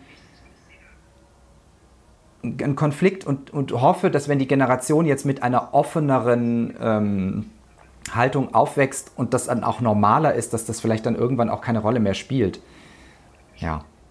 Du, das ist genauso meine Hoffnung, weißt du, als Mutter von drei Kindern, wo ja die Entwicklung total offen ist, kann ich ja nur hoffen, dass sie in eine Gesellschaft reinwachsen, die so offen und so warmherzig wie nur möglich ist. Und deswegen sage ich ja, wenn wir keine Unterwanderung kriegen von irgendwelchen Erzkonservativen, die das versuchen zu vereiteln, ähm, dann denke ich, dass wir da auf einem echt guten mhm. Weg sind. Hoffe ich auf jeden Fall. Aber da, da, da, da, muss sich schon Kleinigkeiten müssen sich da ändern. Und was heißt Kleinigkeiten? Diese Woche ähm, hat ja wohl ein Moderator der ZDF-Sendung Volle Kanne, das ist so eine Mo äh, Morning Show mhm. beim ZDF, ähm, hat das Z-Wort benutzt. Stell dir mal vor, mhm. das ist ein Mann, der ist so alt wie du und ich. Weißt, Dir und mir würde das nicht passieren, weißt du, dass wir das Z-Wort benutzen. Du, der, weißt du, in welchem Kontext? Also, ähm, ja, der hatte einen Gast da, einen Architekten, der über das Leben in Tiny Houses, also in, in winzigen Häusern gesprochen hat. Ne? Also, dass man nicht mehr so viel Platz braucht im Leben, dass man nicht mehr so viel Status braucht. Ne? Also, dass es gar nicht so um das Technische geht, sondern um das gesellschaftlich Relevante, äh, dass es so eine Veränderung gibt, ne? äh, dass, dass es Menschen gibt, die in Vans leben mittlerweile. Und dann sagt der Moderator doch tatsächlich, würdest du denn über dich sagen, und um die Art, wie du lebst, bist du noch ein normaler Bürger oder bist du schon ein. Hm. Und dann sagt er das Z-Wort. So. Ja, geht gar nicht. Und dann fragst du dich, ja, wie kann das sein? Ja, also wie kann das sein? Und ich glaube, da. Ähm, wenn das weniger passieren würde, wenn das in unserem Bewusstsein ankommt, ne, dass Sinti und Roma das nicht möchten. Also das kann für dich noch so normal wie, wie, wie, wie was weiß ich sein. Aber wenn Sinti und Roma sagen, es verletzt uns, es tut uns weh, sag das nicht. Ich möchte auch nicht Kümmeltürkin genannt mhm. werden, nur weil es irgendwo in der Eifel vielleicht normal ist, ja, untereinander von Kümmeltürken zu reden. Aber wenn ich dann dahin komme und sage, es tut mir weh, sag das bitte nicht, ja, dann erwarte ich doch, dass man mich nicht verletzt. Und, und so einfach ist es eigentlich. Ist, ist ja bei mir auch so. Ich möchte auch nicht, dass zu mir, zu mir jemand Schwuchtel sagt sagt, der keine Schwuchtel ist, weil das ist dann verletzend und es ist eine Degradierung meiner, ähm, meines, ich, meines Ichs. Wenn ein anderer Türke oder eine andere Türkin zu dir Kümmeltürke sagt, ist es vielleicht witzig. Und so gibt es ja auch bei, äh, nee. bei schwarzen Personen, nein, nein, die nein, sich untereinander. Nein, nein, das ist bei uns, nein, das ist bei uns nicht witzig. Weißt du, das wurde über Jahrzehnte so als perverses Schimpfwort benutzt. Knoblauchfresser, Kümmeltürke, das macht niemand. Also das Wir machen wirklich das niemand. in der Community. Wir nennen uns auch Schwuchtel untereinander. Ja, aber ich, also nee, das würde ich nicht machen. Dann lieber die Zunge abschneiden. Gell? Ich schneide dir die Zunge ab, wenn du jetzt nicht ruhig bist. Und ich weiß auch so, von Schwarzen, ähm, von POC, die das N-Wort benutzen, untereinander in der Community. Da finde ich ja, das in ja, Ordnung. Ja. Wenn die das als betroffene Minderheit für sich claimen wieder das Wort. Aber als ich, als Nicht-Betroffene, darf nicht über einen POC, das, zu einem POC das N-Wort sagen. Das geht nicht. So einfach ist es eigentlich. Wenn ihr in einer Minderheit nee, ja. seid, könnt ihr diese nee. Schimpfwörter gerne benutzen. Wenn ihr nicht Teil dieser Minderheit seid, no. Und dann wird man es auch nicht einfach, dann wird man es ja nochmal sagen dürfen, no. Ja, und man muss doch einfach auch mal akzeptieren, ja, wenn eine Gruppe von Menschen sagt, es beleidigt uns, ne? es tut uns weh, es ist kein Begriff, das wir für uns benutzen. Also der, was ich gut finde, und das muss ich sagen, dieser Architekt hat sofort reagiert und hat, äh, also ich habe es nicht gesehen, ich habe es gelesen äh, und hat gesagt, nee, also das Wort würde ich jetzt niemals so sagen, hat er gesagt. Und das ist doch schon klasse, ne? dass der ja. Typ dann, es ist ja eine Live-Sendung, dass er da sofort dazwischen geht und sagt, also das Wort würde ich jetzt nicht so sagen. Der Moderator soll sich wohl auch dann entschuldigt haben. Ähm, aber bei mir passiert das dann so, dass, also ich habe das so abgespeichert, weißt du? Ja. Aber wir haben ja schon mal gesagt, jeder kriegt eine zweite Chance. Jeder kriegt, er kriegt natürlich Chance. auch eine zweite Chance. Aber ich frage mich natürlich, wie tickt dieser Mensch? Wie redet der in seinem privaten Umfeld? Ja. Und äh, redet man dann heute von den Zigeunern? Ne? Das ist ja, du hast es selbst gesagt, nein, man soll die Worte ja nicht, nicht reproduzieren. Man darf es nicht reproduzieren, oh, ich weiß es, Entschuldigung, Entschuldigung. Ich habe ja auch jetzt im Prinzip durch übertriebene Schauspielerei etwas in, in den Mund genommen. Wie ist es eigentlich bei, bei Schauspielerei gilt jetzt auch und nur, weil wir ein Minderheitenkomplex-Podcast sind, liebe Zuhörenden. Wie, wir sind ein Minderheitskomplex äh, zusammen, das haben wir ja schon mal besprochen. Aber sie reproduziert. Die Türkin und das Queer. Aber sie hat sich entschuldigt. Also, ein, Weiß er Bescheid, sie hat sich er hat sich entschuldigt. Aber wie gesagt, ich habe es nicht gesehen. Ich habe es nur nachgelesen. Und zwar gestern Nacht, als ich angekommen bin, ähm, habe ich echt noch mal schnell das Internet durchforstet und habe mir alles Mögliche mal so angeguckt, was jetzt die letzten zehn Tage passiert ist, damit ich hier nicht so sonnendoof einfach so bräsig da äh, in mein Ringlicht gucke und mich so fühle wie in, in, im wunderschönen Südfrankreich. Ich will noch was loswerden. Ich habe ein Lied. Nein, wir können doch nicht. Wir müssen noch, jetzt haben genau? ein riesen Fass, das wir noch aufmachen müssen. Ich war im Ahrtal. Was? Ja, Wir müssen und du heute- hast gesagt, heute- du hast Spenden vorbeigebracht. Ja, wir müssen, du hast heute muss es leider länger werden. Ich weiß auch nicht, wie wir es machen sollen, aber es ist, ich, das kann ich nicht los, das kann ich nicht, das Lied muss noch warten. Erzähl. Also ich bin, ich hatte, Erzähl mir vom Ahrtal. Ja, es war sehr, sehr aufregend. Ich habe am Sonntag, habe ich, ähm, also vergangenen Sonntag war, hatten wir ein Benefizkonzert bei uns in der Kirchengemeinde. Ich bin ja katholisch, ne? Und ähm, wir hatten ein Benefizkonzert mit Orgelmusik und einer Lesung in der äh, St. Stephanskirche in Mainz. Das ist die mit den Chagall-Fenstern, ne? Ja, weißt du? Und da sind, ist viel Geld zusammengekommen. Also wir haben, ich habe gelesen und ein Organist hat gespielt und wir haben ähm, 1000 Euro, mehr als 1000 Euro an dem Abend eingenommen.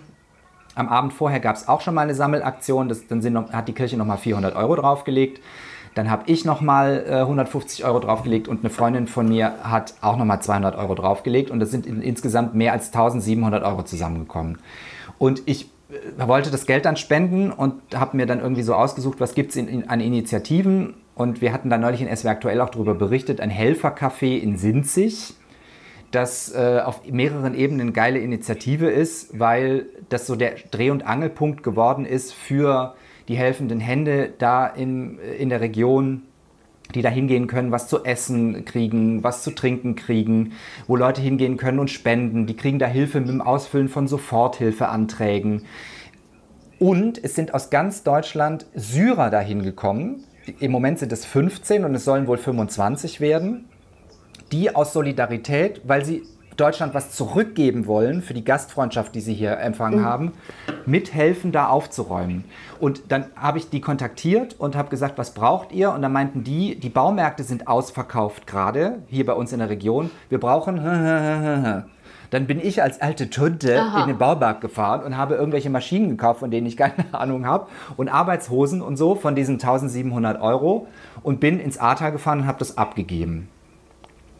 Oh Gott, Ja. toll. Ja. Herzchen dafür, ganz großes. Guck mal, es wird immer größer, mein Herz. Ja, es war, ich war noch nicht selber da und ich habe jetzt auch von der Katastrophe nicht viel gesehen dort, weil das ein Teil von Sinzig ist, der nicht betroffen ist. Man denkt ja immer, die Macht der Bilder, ne? Die, die, es ist ja so, da ist jetzt alles mit Schlamm voll und alles ist kaputt, aber das ist in Sinzig oben auf dem Berg und da ist alles noch wie vorher, da ist nichts passiert. Also nichts in Anführungszeichen, der Strom ist natürlich auch auf, ausgefallen und die haben alle da viele Betroffene und auch in diesem Helfercafé arbeitet eine Frau, es sind glaube ich 15 Tote in Sinzig gewesen und elf davon in so einem Pflegeheim und diese Frau arbeitete da, also in diesem Pflegeheim und die ist jetzt in diesem Helferinnencafé und ähm, hat Leute verloren, die sie betreut hat. Schon allein das äh, hat, mich, äh, äh, hat mich, wo ich gedacht habe, da musst du auch erstmal durch und so. Das, ähm, und die Geschichten, die die erzählt haben, also ich habe jetzt die Katastrophe nicht gesehen, weil ich keine Katastrophentouristin bin, ne, weiße. Und bin, habe mich dann auch bewusst dagegen entschieden, da hinzufahren und mir dieses Leid anzugucken. Ich habe so gesehen, auf einem Anhänger, ähm, als ich da von der Autobahn runtergefahren bin, war auf einem Anhänger waren Autos, die waren komplett verbeult und von oben bis unten voll mit Schlamm. Und da habe da hab ich so gewusst, okay, ich bin hier richtig und das ist tatsächlich passiert. Es ist nicht nur im Fernsehen gelaufen, sondern es ist tatsächlich passiert. Und dann waren es halt die Geschichten dieser Menschen da in diesem Helfercafé. Ähm, ich gender das Wort übrigens nicht, weil die nennen sich selber Helfercafé, weil es ist der, Einf- der Eigenname. Und ich finde die Geschichte mit den Syrern so geil. Das ist, oder? Das, Ja, und die sind doch seit Anfang an auch dabei. Ne? Also ich habe das, wir haben einen äh, Kollegen aus Syrien, der ist in Stuttgart. Und äh, von dem hatte ich das mitbekommen auf Facebook, dass von Anfang an die Syrer genau mit diesem Ansatz, dass sie was zurückgeben wollen, die Syrerinnen und Syrer, äh, dass sie ins Ahrtal sind, um zu helfen. Das Ahrtal wurde übrigens um 100 Jahre zurückgeworfen, habe ich jetzt neulich gelesen, durch diese Katastrophe, also was Infrastruktur etc. angeht. Und am Montag beginnt da ja die Schule. Übrigens für 7000 Schülerinnen und Schüler, Ja, und die nichts mehr haben. Ne? Die haben keine wie. Hefte mehr, die haben kein Schulgebäude mehr, die haben gar nichts mehr. Ja.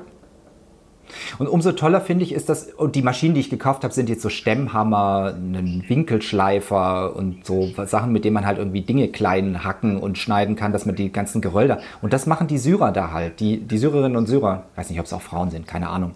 Ähm, und die kommen, ich dachte, das wären jetzt halt irgendwelche Flüchtlinge, die da in der Region sind, aber die kommen aus ganz Deutschland dahin. Die kommen extra an. Mhm. Genau. Und dann hat die eine Frau, Ja, mit der ich gesprochen habe, hat mir erzählt, dass der eine Syrer sprach so schlecht Deutsch und dann meinte sie so, ja, warum? Und der hat ihr dann erzählt, er möchte jetzt ins Ahrtal ziehen, er möchte jetzt auch nach Sinzig ziehen, der kommt aus Saarbrücken oder aus dem Saarland, habe ich vergessen. Und dann meinte sie dann so, ja, wieso, ob er da keine Connections im Saarland hätte und warum er denn so schlecht Deutsch sprechen würde, auch immer noch. Und dann meinte er so zu ihr, weißt du, mit mir spricht niemand Deutsch im Saarland. Ich Oh habe keinen Kontakt zu Leuten. Das sind jetzt die ersten in diesem Helferinnencafé, mit denen der, wo der praktisch Deutsch sprechen kann, wo er praktisch Deutsch sprechen muss, weil die Leute interessieren sich nicht für ihn im Saarland. Der hat da gar keinen Ja, Kontakt. auch das ist traurig. Ja, das ist traurig. Und das finde ich, Das ist traurig. die Leute helfen im Ahrtal, da findet Integration statt, weil jetzt sitzt da die Oma Erna, die Kaffee gekocht hat, gekocht hat und Kuchen äh, gemacht hat. Die sitzt jetzt da mit Leuten aus Syrien, die hierher geflüchtet sind, die ehrenamtlich, ohne dass sie was dafür kriegen, außer einem Schlafplatz und Essen und Trinken, aufräumen und anfassen. Das ist auf so vielen Ebenen integrationstechnisch so toll, finde ich. Absolut, absolut, absolut. Huch, jetzt habe ich hier gerade die Kamera fast kaputt gemacht. Absolut. Und der, guck mal, und so passiert eben, wie du gesagt hast, Integration, ne? indem die Menschen anfangen miteinander zu reden. Das ist genau Ja. der Punkt. Der Syrer hat bislang äh, kein Deutsch gekonnt, weil es keine Ansprache gab, ne? weil es kein Interesse gab. Das ist eine schöne Geschichte. Boris. Und die kriegen kein Aber Geld. ich hätte dich da auch schon gerne mal gesehen mit diesen Maschinen, Ja. die du darüber geschleppt hast. Ich habe ein Bild gemacht aus dem Kofferraum, als der Kofferraum voll war. Mit Arbeitshosen, diesen ganzen Maschinen, die ich da gekauft habe und so.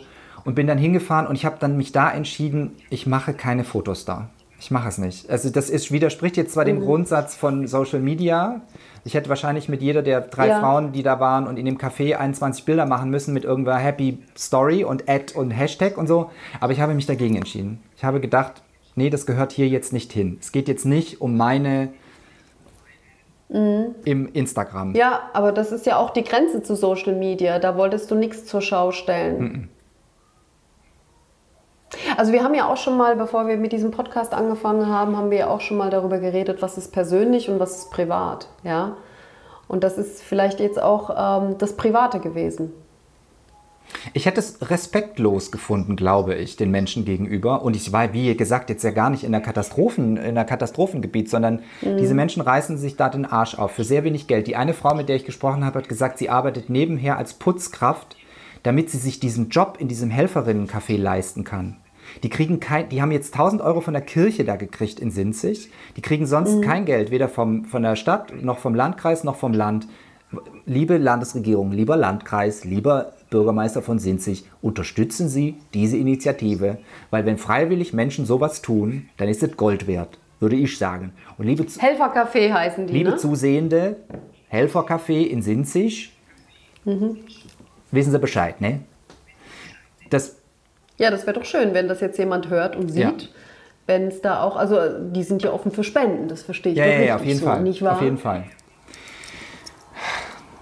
Und Miriam Spieß, da ist sie wieder, wir erwähnen die, wir erwähnen die glaube ich, jedes Mal namentlich. Die war da und die hat den Kontakt hergestellt. Die kleiner Insider, Miriam Spieß.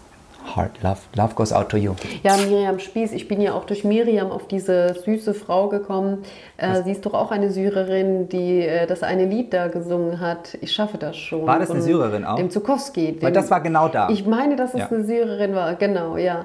Das war total süß. Das habe ich auch bei mir auf Ja. ähm, Instagram geteilt und auf Facebook habe ich das geteilt. Und der Rolf Zukowski hat es selbst geteilt. Oh ja. Unsere Kollegen von SWR Aktuell haben das auch geteilt. Das ist einfach so ein Mutmachlied, ähm, dass man mit vereinten Kräften ähm, das Ahrtal wieder ja, ähm, aufbauen werden kann. Das war irgendwie total süß. Ich hätte mich gefreut, wenn das richtig viral abgegangen wäre. Also dass es auch bundesweit äh, wenn man das bundesweit hätte auch sehen können. Aber so in Rheinland-Pfalz hat man es, glaube ich, mitgekriegt, dieses, wie sie so schön gesungen hat. Ne? Ich schaffe das schon, hat sie gesungen. Und man sieht doch da, dass die, es gibt immer Menschen, egal was die für einen Background haben, es gibt immer Menschen, die gut sind. Und natürlich gibt es schwarze Schafe bei Flüchtlingen und natürlich gibt es schwarze Schafe bei Deutschen oder bei allen Menschen. Aber per se, und das ist meine, das, so bin ich erzogen worden, per se sind keine Menschen Arschlöcher. Wenn ein Mensch ein Arschloch ist, dann ist er ein Arschloch. Aber man sollte ihm immer auch, wir sind ja die Podcast der zweiten Chance, aber man sollte den Menschen auch immer eine erste Chance geben. Richtig. Und ja, es ist so. Und diese, diese Frau, so. die für 600 Euro jetzt diesen Reinigungsjob da macht, in Sinzig, die in diesem Helferinnencafé arbeitet, hat mir auch gesagt, es haben sich Leute von ihr abgewendet, sogar aus der eigenen Familie, weil sie jetzt Kontakt mit Syrern hat. Syrer, die da helfen. Ach. Und die sagen, nee, das geht für uns gar nicht. Mit Flüchtlingen, das ist für uns Abschauen. Ja, aber das ist das. Also ich bin ja in diesen Kreisen gar nicht drin, ja. Aber was passiert da? Also über was reden die, dass die sagen, nee, das, das geht gar nicht mit Flüchtlingen in Kontakt treten? Also warum? Was sind da die, was sind da die Gründe? Da geht so eine Schranke runter. Ich bin ganz froh, dass ich so. Aber warum? Also ich verstehe diese Schranke nicht. Also ich bin froh, dass ich nicht in diesen Kreisen bin. Andererseits würde es mich auch mal interessieren, was da die Argumente sind. Ja, also was, was willst du denn gegen einen Syrer, eine Syrerin sagen, der im Ahrtal jetzt gerade ist und Hilfe leistet? Ja, sich den Arsch aufreißt und Unterstützung anbietet. Halt, so, halt der als Ali, Dank der, übrigens, dass er hier sein darf. Das ist halt der Ali, der klaut mal Portemonnaie. Ich glaube, das ist der einfache Gedanke, der im, äh, im Kopf da stattfindet. Und das gilt für grundsätzlich alle Menschen, die auch nur ansatzweise nach dem Ali aussehen. Der klaut halt mal Portemonnaie. Das, und das ist, da haben wir ganze, da haben diese ganzen Rechtspopulisten ganze Arbeit geleistet, dass dieser, dass dieser Gedanke da ist. Warum ist die Debatte beim Gendern so aufgeladen? Warum verteufelt man das Gendern auf so eine Art und Weise? Das hat auch nichts mit Sinn und Verstand zu tun. Das ist auch völlig irrational. Ja, aber deswegen ist Sichtbarkeit wichtig. Deswegen ist es wichtig, dass man dagegen hält, dass man äh, höflich, so wie du es ja auch äh, auf äh, diesen ganzen sozialen Netzwerken jetzt die Tage gemacht hast, ähm, dass man höflich die Leute darauf hinweist, dass es wichtig ist, dass man ähm, nicht gendert, aber dass man die weibliche Form mit einbezieht und einfach sichtbar bleiben. Auch wenn es, auch wenn es ich habe ja zu Beginn gesagt, du wirst niemanden da überzeugen, der, mit, äh, der auf Facebook sich mit dir streitet, ne, beim Kommentieren. Aber äh, diese Sichtbarkeit ist doch wichtig. Mhm.